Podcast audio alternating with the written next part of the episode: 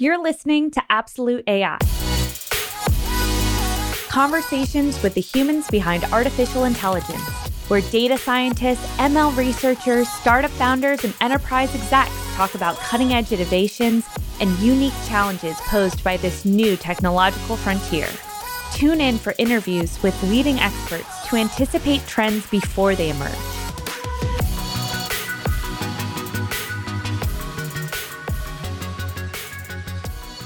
Hi, thanks for joining us on Absolute AI. I'm your host, Melody Travers, and today I have the pleasure of speaking with Elizabeth Pritchard. Elizabeth is a serial innovator, data activist, and analytics driven executive with over 25 years of experience in data and finance. She was recently named the CEO of Bitvore, the leader in AI driven intelligence from unstructured data. Previously, Elizabeth founded White Rock Data Solutions, where she advised data companies on their product, business development, and go to market strategies. Elizabeth is passionate about fostering the adoption of new data sources and tools to drive business outcomes and is an advocate for girls to pursue STEM education. Elizabeth holds a Bachelor's of Science in Industrial Engineering from Northwestern University and a Master's of Science in Industrial Engineering and an MBA from Columbia University. Welcome to Absolute AI, Elizabeth. Thank you for joining me today. Thank you. It's great to be here. So, later on, I want to talk about your advocacy for girls pursuing STEM education. But before we get to that, I would love to hear about your journey into STEM and eventually into finance. I guess my journey to STEM and to more technical types of jobs in my career started when I was a small girl and I always wanted to know how things worked and then figure out how to do a better thing, you know, invent a better thing. I was really born with this innovator bug. I'd stay up really late at night reading, searching for new ideas, you know, see the, you know, the future, what's possible, and then figure out how to get there. And so I grew up and I went to college getting my engineering degree outside of Chicago.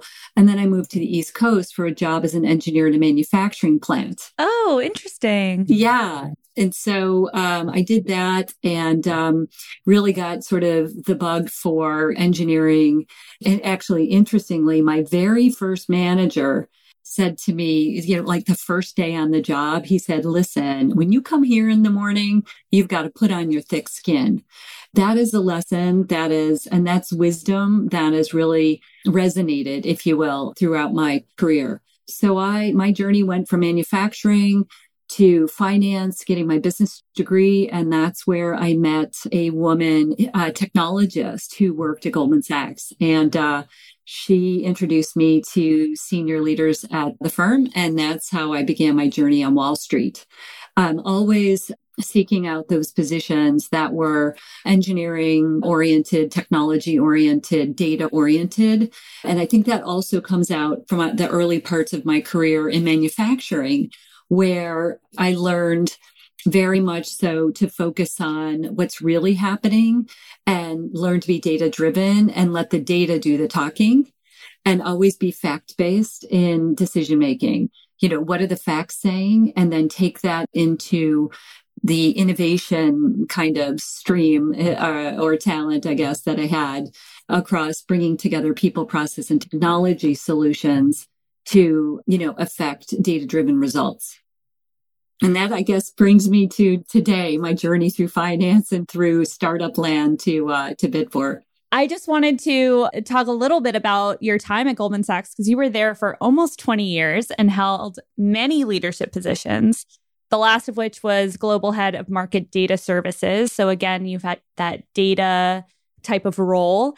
So, over such a long tenure at, at one firm, what were some of the most interesting evolutions that you saw internally at Goldman Sachs and then externally, just in the financial industry overall, especially as it relates to data and data driven innovation and artificial intelligence? So I took my love for data through manufacturing to finance into to Goldman, and um, I worked with, as you can imagine, over near 20 years, I worked with every kind of data imaginable, whether it's, you know, payments, whether it's the trading flows, trade settlements, trade positions, risk data, whether it, it was when I came into market data, whether it was, you know, prices and fundamental data, and then the world of alternative data.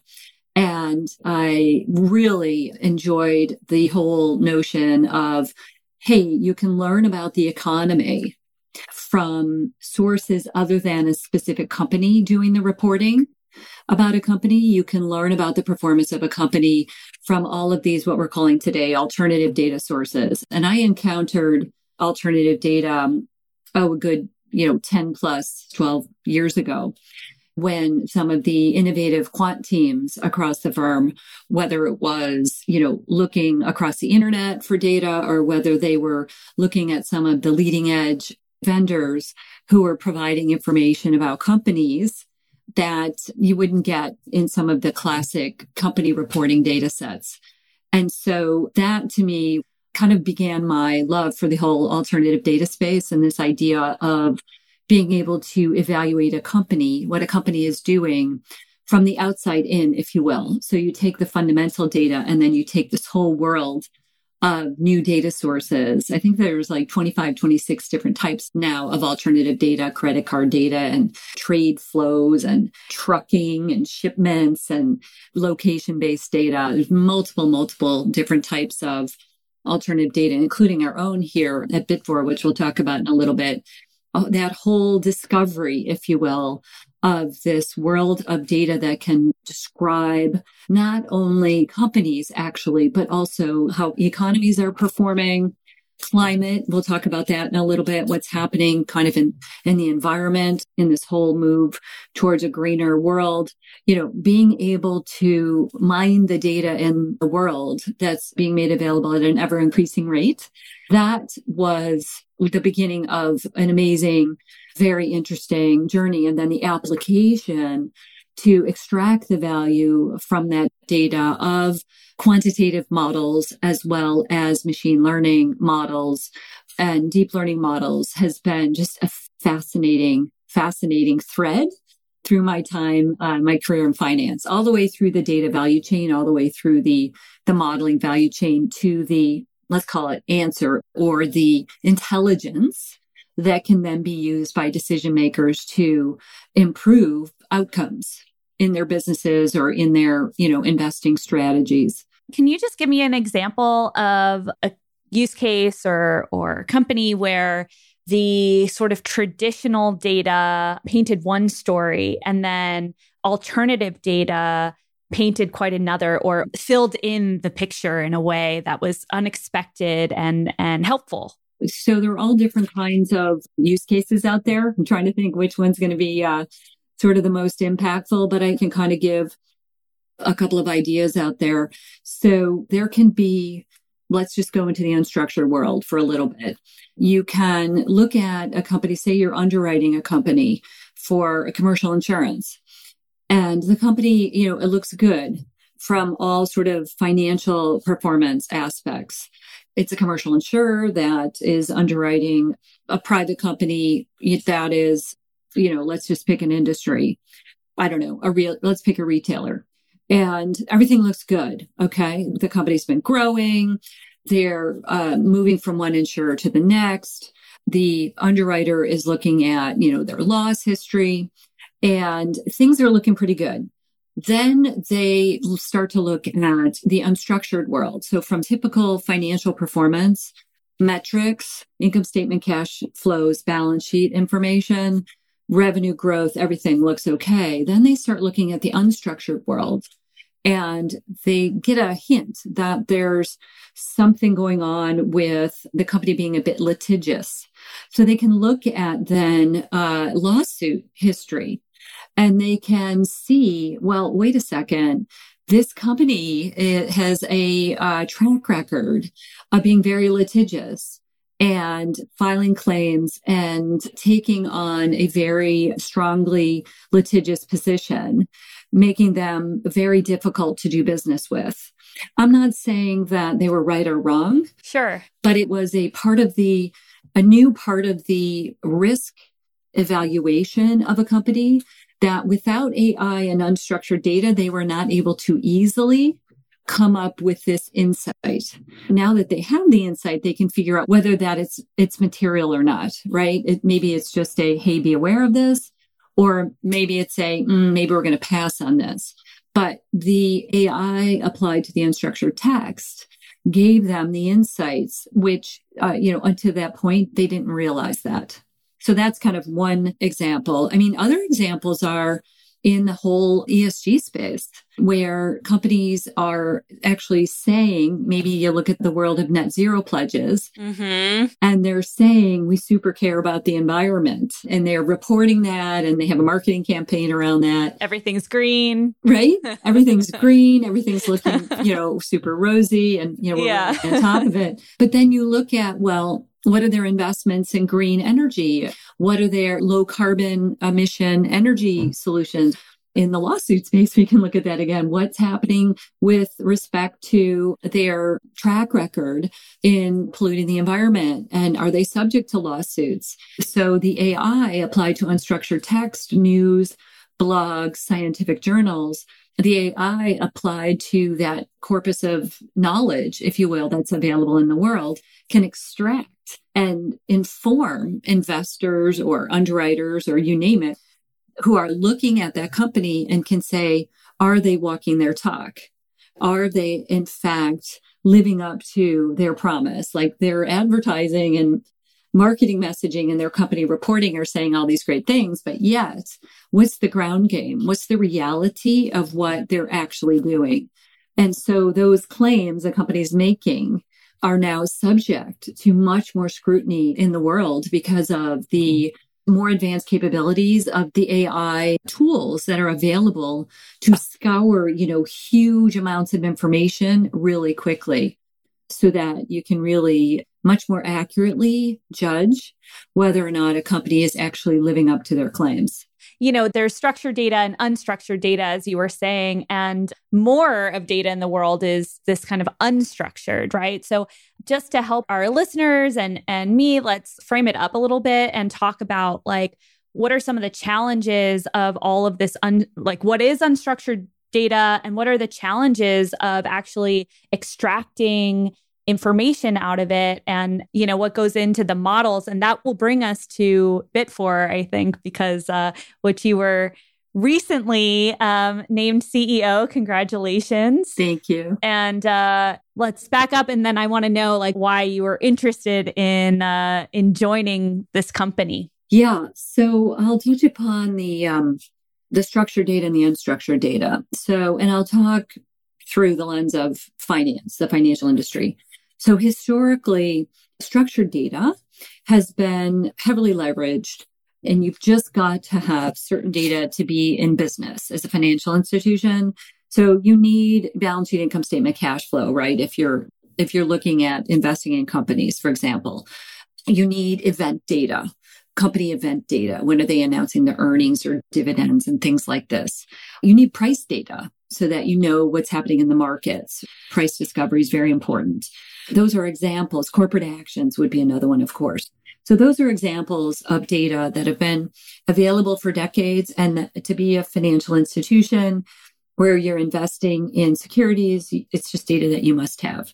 Now, what's been happening and some firms, you know, have been totally the leaders in this space and they've been using new data sources beyond these data sources that I've mentioned, these structured data sources for decades some really early leaders have been using unstructured data and what we can call alternative data. I call it additive data because it's really additive to this structured data. Okay. But um, this whole corpus of data, unstructured data, has been growing dramatically, especially as you can imagine with mobile, with cloud, with all of these new sources of blogging and Twitter and Facebook and, you know, multiple sources, the whole internet, the growth of the internet, multiple massive sources of unstructured data. And if you look at some of the trend charts, we're still at the beginning of that growth of unstructured data. So there's a lot of knowledge and information locked up in this unstructured data. And so how do you get at it? And that is the challenge of artificial intelligence and natural language processing models of which over the last several years with the advent of transformers and the like, you know, tremendous advances have been made to be able to extract relevant knowledge out of the unstructured data. Some of the challenges, if you can imagine, right? You have, you know, unstructured data in the form of news articles, in the form of blogs, social media, scientific journals, you name it, patents, all sorts of filings, UCC filings, all sorts of sources now, you know, company reporting in the whole ESG space. So multiple, multiple sources of different types of unstructured data. And so the challenge is if you're interested in company performance, you need to be able to extract out the named entities you care about. So you need to be able to read this, all of this language. You need to be able to pull out company names and you need to be able to resolve that company name to a authoritative name so that you know truly it is IBM or you know truly it is Cisco or you know truly it is the Facebook, right? That is um, the actual entity of interest and be able to tie that in the financial realm to identifiers security identifiers or, you know, company identifiers. And so you need to be able to pull it out of the article, the text, and resolve it then to the reference, the appropriate reference data company. That's one. And there's been quite a bit of development to be able to do that accurately. Still hard, but to be able to do it accurately. Articles have multiple companies. Right. So you may have an article that says a Morgan Stanley analyst has revealed in their study of Netflix, right? So you've got Morgan Stanley and you have Netflix. So which is the relevant entity? Yeah. Who are they talking right? about? Who are they talking about, right?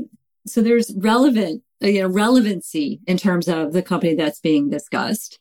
And then there's, okay, well, what kinds of events do you care about? Do you care about the knitting club or do you care about a merger and acquisition, you know, a director and officer, a hiring, layoffs, hiring trends, layoffs, patents, mm-hmm. material business events. So you need to be able to, right, resolve and extract out only those articles that have the material events you care about. Right. And then there's the, well, what is it actually saying? Is it positive or negative?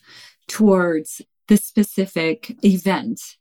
That's very tricky, especially if you have multiple entities in the article and you want to ascribe, uh, you know, well, oh, it's positive towards this company that is suing this company. And so you need to be able to resolve which entity is being discussed and whether or not, you know, which language applies to, you know, let's just say company A is suing company B. So, you know, these are just a few of the challenges in trying to extract out then what you're really doing, right, is extracting out information and creating a clean, structured data set, which you can then AI ready bring into machine learning models or, you know, other data analysis to shed more light on that particular company and that particular event okay, so there's two different issues. There's sort of the needle in the haystack issue where you've got an enormous amount of data out there and you've got to you've got to find those little needles in the haystack of things that are actually relevant and then you have to understand the relevance of them. So are you talking about leveraging AI for the first part too of finding the re- relevant information to help create that structured data and then that structured data is leveraged in a different model for that sort of understanding and insight process? Yes, it's it's um the way we think about it, okay, is we approach it with multiple models. So it's what's the best model for the task. So you can kind of imagine like a manufacturing line. Hardest job I ever had in the world, working on a manufacturing line. Um, you can imagine like there's a series of different steps that you need to go through to build a product. I think that's a good analogy for extracting structured data out of unstructured text and coming up with insights. So what is the best model, trained model, AI model for extracting uh, named entity, for recognizing named entities, then what is the best model? Now that you know the entities, what is the best model for determining which of the entities is the relevant entity? Then, you know, the Morgan Stanley Netflix example. And then when you look at the language, it's another uh, sentiment model, for example, or multi-entity sentiment model takes a look at the language around an entity and is it, you know, favorable, not favorable, neutral? What is it saying? You know, let's call it a, um, a sentiment indicator or score around which entity. So that's another model. So that's just an example of a few models, how they're working together kind of in this little manufacturing line to come up with the cleaned Morgan Stanley, you know, talking about Netflix. Let's say it's favorable because subscribers have increased. And so extracting that out of that research report and then creating a clean data set requires multiple models. And then, well, what does the next research report say? Keeping that fresh on an ongoing basis is, is another challenge. I want to turn to Bitvore because I think this is, you know, the main challenge that you guys are taking on. Um, as I said, you were recently named CEO. I'd like to know what attracted you to the company and what initiatives are you really excited about starting off there in this leadership role? So, my journey, you know, I was in finance for a long time, as you mentioned, learned a lot, saw a lot of use cases, worked with a lot of use cases and data, and um, one of my favorite parts of, you know, the innovation and development there was working with the quants. After I left finance and had done a, a short stint in insurance, I wanted to go to startup land and did so at a data delivery startup, working the part of the data value chain, delivering data in very repeatable, highly accurate deliveries to quant funds. And to me, that was super interesting and uh, thoroughly enjoyed that when I left, I really wanted to get closer to the use case and alternative data. And so I started White Rock Data Solutions, my consulting firm, at, you know, right before COVID. And my very first client was Bitvore. And so I had the good fortune to start working with the company January 1st, 2020, last year, and uh, worked with, you know, the leadership, um, consultant with the leadership, advised the leadership on go to market and selling into finance and product and, and things like that. To my surprise, in April 2021, this year, this past April, they asked me, Hey, would you be mm-hmm. interested in being our CEO? It was like seriously a surprise to me because, um, you know, I was thoroughly enjoying my, um, my clients in my um, advisory firm. But I said, hey, you know, this sounds fantastic. I really like the team. I really like the technology. You know, I love the um, extracting valuable insights from unstructured data. The market demand, the market forces all seemed very positive to me. So I took the plunge. I said yes, and I started uh, essentially May first, at the end of the very end of April, I'm super um, focused on and psyched about the key initiatives we have, which really is, you know, we were kind of generally looking at selling to finance these insights from unstructured data. And as we look at the market and we look at what's happening with ESG and we look at what's happening with supply chain risk and we look at what's happening with commercial lending, you take a look at that and you say, okay, well, that is about a company. It's about what is happening around a company, the outside in view. And it's about where's the risk?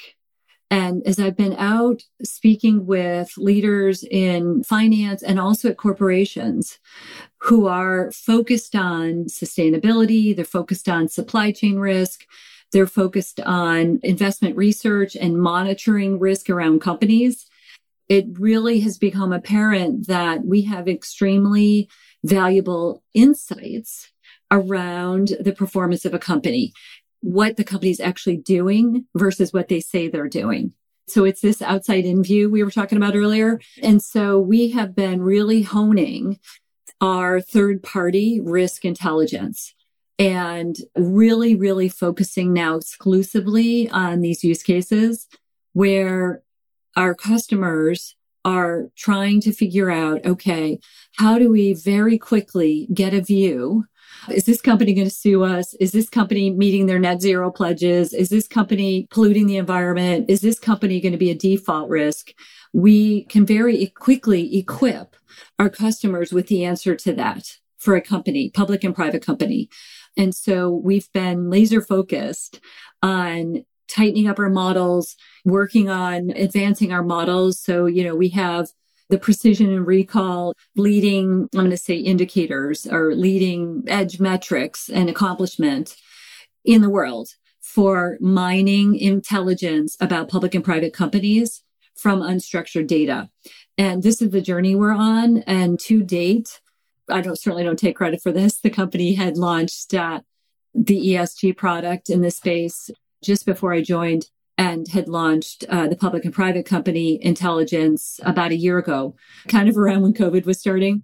Right. But really being, you know, leading, leading edge in providing this intelligence of the ground game, like what is actually happening on the ground in the subject companies. And so that I think the world needs to know you know, leaders of organizations, you, you, know, you're always trying to present your company in the best light, right? Nobody can fault them for that. I mean, they're always trying to present their company in the best light. We come in as a independent, if you will, independent I don't want to say surveillance, but kind of is like surveilling the world, scouring the world for the performance of companies in these key areas, business events, ESG events, and then providing that to Wall Street, but also providing it to companies. So they know what Wall Street is looking at about their company. Oh, interesting. So they're they're hiring their own private eye on themselves to see that they check out. Exactly. exactly. That's a great way to describe it. So we're very focused there. That's so fascinating. Um, I want to talk more about ESG, especially because as this year, um, in the last few years, you know, we've had this surge of wildfires and incredible floods and all of these um, ecological events that have gotten more intense. And there's finally a lot more buy in and, um, you know, a lot more focus on environmental initiatives. And I was reading your Twitter. I believe you uh, you retweeted that um, so far 114 companies have signed the climate pledge, committing to net zero carbon by 2040.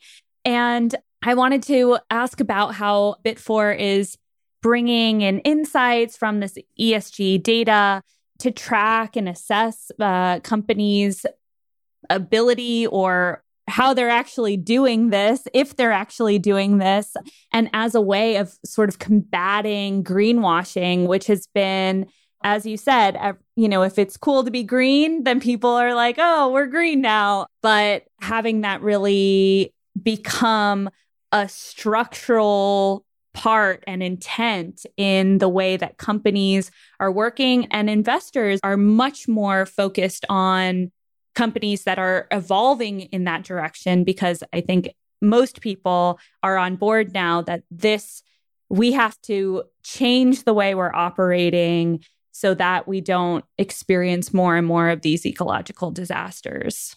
Yeah. So what we're doing is um, obviously very important. The whole you know world, the the move of the world towards more green, and it really you know, seems over the last year or two that it's, it's, uh, definitely been picking up more steam, certainly in the US. Uh, Europe was, was definitely a leader here. And what, what we do is we equip our customers with the ground game, like I was talking about earlier, like what's actually happening. So when we are looking at, you know, the various news sources, blog sources, scientific journals, sources, and extracting information, data, intelligence, we are looking specifically for, in this case of net zero, we're looking for, you know, GHG emissions. We're looking for air quality. We're looking for different kinds of um, flood risk. We're looking for all different kinds of, I'm going to say attributes or, you know, events, topics that impact the environment. And then we, we look at that and we look at, is it in favorable light or not? Which can be tricky because you can have an article that says the world's largest plastic polluter, Coca-Cola, is coming out with a paper bottle. That's positive, right? right. You know, it should be positive. but, you know, it, unless the sentiment model is looking at the right language, it might say it's a negative. It might look at the world's largest polluter instead of coming out with a paper bottle. Ah, uh, okay. Okay. So language is tricky. And, um, you know, we resolve that. We resolve that and then we provide the actual intelligence to companies so that they can, companies, which let's say it's corporations or investment managers and asset managers so that they can take this intelligence in and pump it into their models. So it's, it's essentially, we, we like to call it AI ready data so that we don't compete with their specific secret sauce.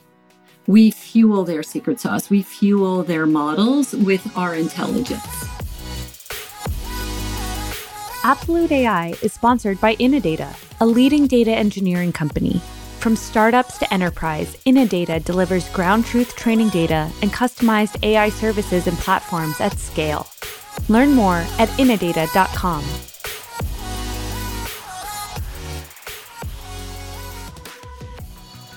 as you were describing it, um, the model is saying things like favorable or unfavorable, or, you know, just as an example, so that, you know, it has an assessment. I'm sure that there's a percentage attached to that, you know, how confident they are in the favorable versus unfavorable. Is there a line of sight back to the original material that somebody can kind of trace the breadcrumbs back to where that came from? Or is it more black box where all this information of, you know, all of these journals and legal documents and everything has been fed into this and then there's an output? So our clients are typically risk professionals or analysts so humans. Okay. Okay. We're talking humans. Good. we're talking humans who are consuming the intelligence. And so why is that important? Because they want to be able to research. They want to be able to understand why something has, say, a negative score. And they want to be able to drill down all the way to the article. So we provide, yes, we provide a score. We also provide in abstract and we also provide the full article. So we've, you know, the headlines there, the abstracts there, the full articles there. So if they want to, to, depending on how much time they have, right, or how much interest, they can go all the way down to the full article. That link exists to the full article because we think it's really important to be transparent. Yeah, absolutely. I mean that that is such a an important topic in in AI right now.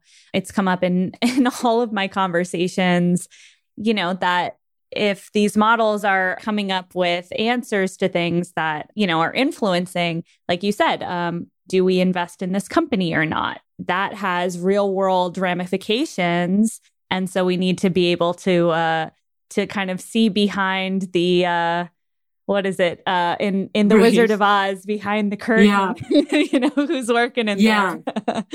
making everything happen. It's the um the augmented intelligence. Yes. Right. Another way to uh to interpret AI, the acronym. You know, we're augmenting the intelligence and we're also making it much more efficient. So instead of having to kind of look at a million articles a day manually, we have a machine, right? A very intelligent machine and series of models that are extracting out that intelligence super fast so that our clients can get that intelligence much more easily and readily and then spend their time making decisions. I wanted to move on to or back I guess, to the beginning of our conversation. So, you've been really heavily involved in two nonprofits uh, Girls Who Code, a nonprofit for that's on a mission to close the gender gap in tech, as well as STEM Inno, the NASA patent innovation competition for students. Talk to me about your persistent advocacy, to empower young people and especially girls to pursue STEM and technology and innovation? Yeah, I guess, you know, I think about my own, my own journey, you know, my own journey and how I discovered a love for technology and engineering. When I went to college, I was a French major. Oh, okay. And then I changed in my freshman year. I mean, it was really lovely reading French history and, and other things. But I started going to my science and math classes and I'm like, listen, this in engineering, I thought it was just, you know, thermodynamics was just, it was fascinating. So I changed my major in college is when I really, really got interested in engineering and software and technology and the like. And I thought, how do we bring interest earlier to girls in high school and even earlier? And um, when I had that opportunity at Goldman to work with um, Girls Who Code and really opened my eyes to how much of a gap there was. I mean, I kind of knew it, and there were very few kind of technologists and engineers around who were women and stuff like that. But what really opened my eyes was Girls Who Code and the work they had done to understand how much of a gap there was and the mission they were on to educate, uh, I think it was a million girls in five years you know, a very ambitious goals that really switched me on to needing to do something more. But the first year that, uh, you know, I was helping the firm bring in Girls Who Code, meaning high school girls came in for, you know, uh, a couple of months in the summer to our headquarters. And I saw firsthand lives changed and how the uh, students understood that they may love art, but they can also be interested in technology. You know, they may love fashion, but they could still be interested in technology and they could bring the two together, right? And build a business um, based on fashion. Uh, when I saw lives changed, that really solidified like i got i, I got to stay involved here i really have to continue to advocate for um, women in women in stem of course you know, promotion opportunities, uh, leadership opportunities for women, but also to bring STEM to younger girls, even, even before high school to middle school students. And there's, there's quite a, a trend there now and a wave there now to get the girls earlier because that's when the boys get interested in video games and everything else. And so let's really focus on bringing technology and um, software development to girls at a younger age. And the thing is, girls learn differently and they learn more in kind of groups and sharing with each other. And, um, you know, I saw that firsthand with Girls Who Code and it was really a pivotal moment. And then to see these girls who came from, you know, all different walks of life and then to see that a bit normalized with the technology so that they were much more on equal footing one with another, regardless of their backgrounds, their family backgrounds and get into amazing colleges because of their interest in technology and their graduation from the program was amazing.